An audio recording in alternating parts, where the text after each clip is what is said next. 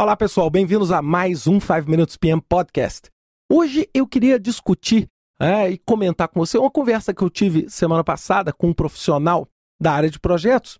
E o nosso obstáculo era como é que a gente vende a ideia do gerenciamento de projetos para quem não é necessariamente da nossa área. É lógico, quando a gente vai num congresso do PMI, quando a gente está junto com outras pessoas que praticam a gestão de projetos, é muito fácil mostrar o benefício, vender a ideia. Mas como é que a gente faz isso? Como é que a gente faz esse marketing da gestão de projetos para pessoas que não necessariamente são gestores e não necessariamente têm a mesma percepção de valor do gerenciamento de projetos que a gente?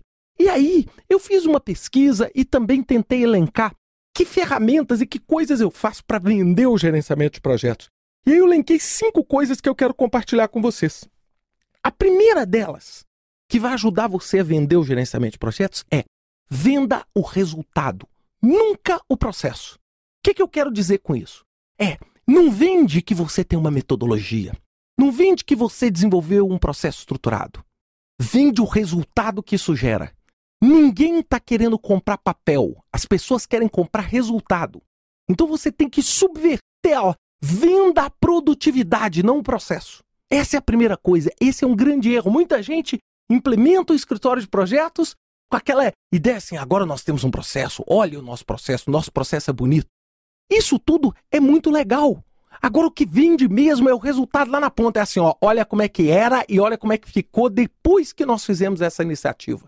Sabe, é isso, é vender essa produtividade. Então essa é a primeira dica que eu queria compartilhar com vocês para vender a ideia. A segunda é mostra o resultado em números, não em ideias dê tangibilidade aos resultados, né? Vocês podem observar que eu fiz um trabalho grande ao longo do último ano, que eu até gravei no podcast, falando sobre ROI, retorno do investimento no escritório de projetos, etc.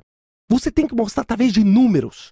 Não adianta você falar assim, ah, ficou mais feliz, ficou menos feliz. Não, você tem que mostrar o seguinte: olha, nós implementamos a estrutura, gastamos tanto e lucramos tanto. É você conseguir apropriar matematicamente e tangibilizar percepções intangíveis. É? Volto de novo naquele livro do Douglas Ubar, How to Measure Anything. Você conseguir tangibilizar e falar assim: olha, isso que nós estamos fazendo deu resultado e o resultado foi de tanto. Então, eu acho que isso também dá muita percepção. As pessoas adoram números, não é? Quando você dá essa tangibilizada. Terceiro, busque aliados estratégicos. É o seguinte, ao invés de você fazer essa venda de massa, por exemplo, é, vamos pegar 500 pessoas e colocar na sala para falar. Não.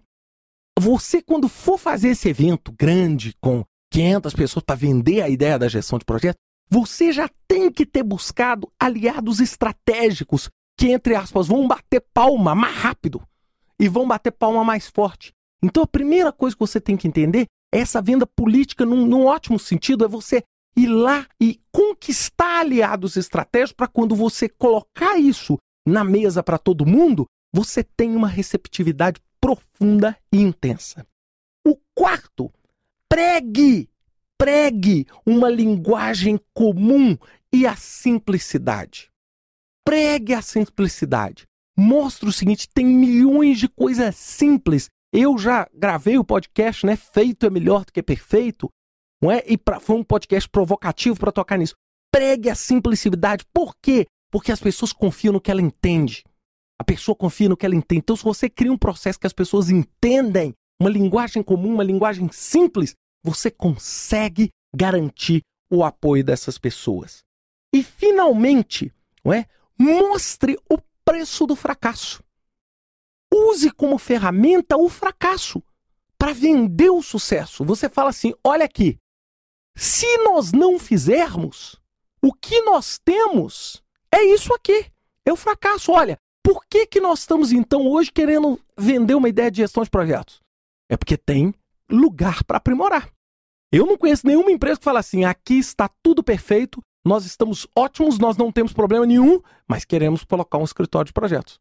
Sempre, sempre, sempre, sempre, 100% das pessoas que entram em contato comigo, 100%, elas só entram em contato porque elas têm um problema. Então você tem que usar o argumento seguinte: ótimo, não fazer nada é continuar o problema. É, lembra? Segunda lei da termodinâmica entropia. A desordem só aumenta e o fracasso só aumenta.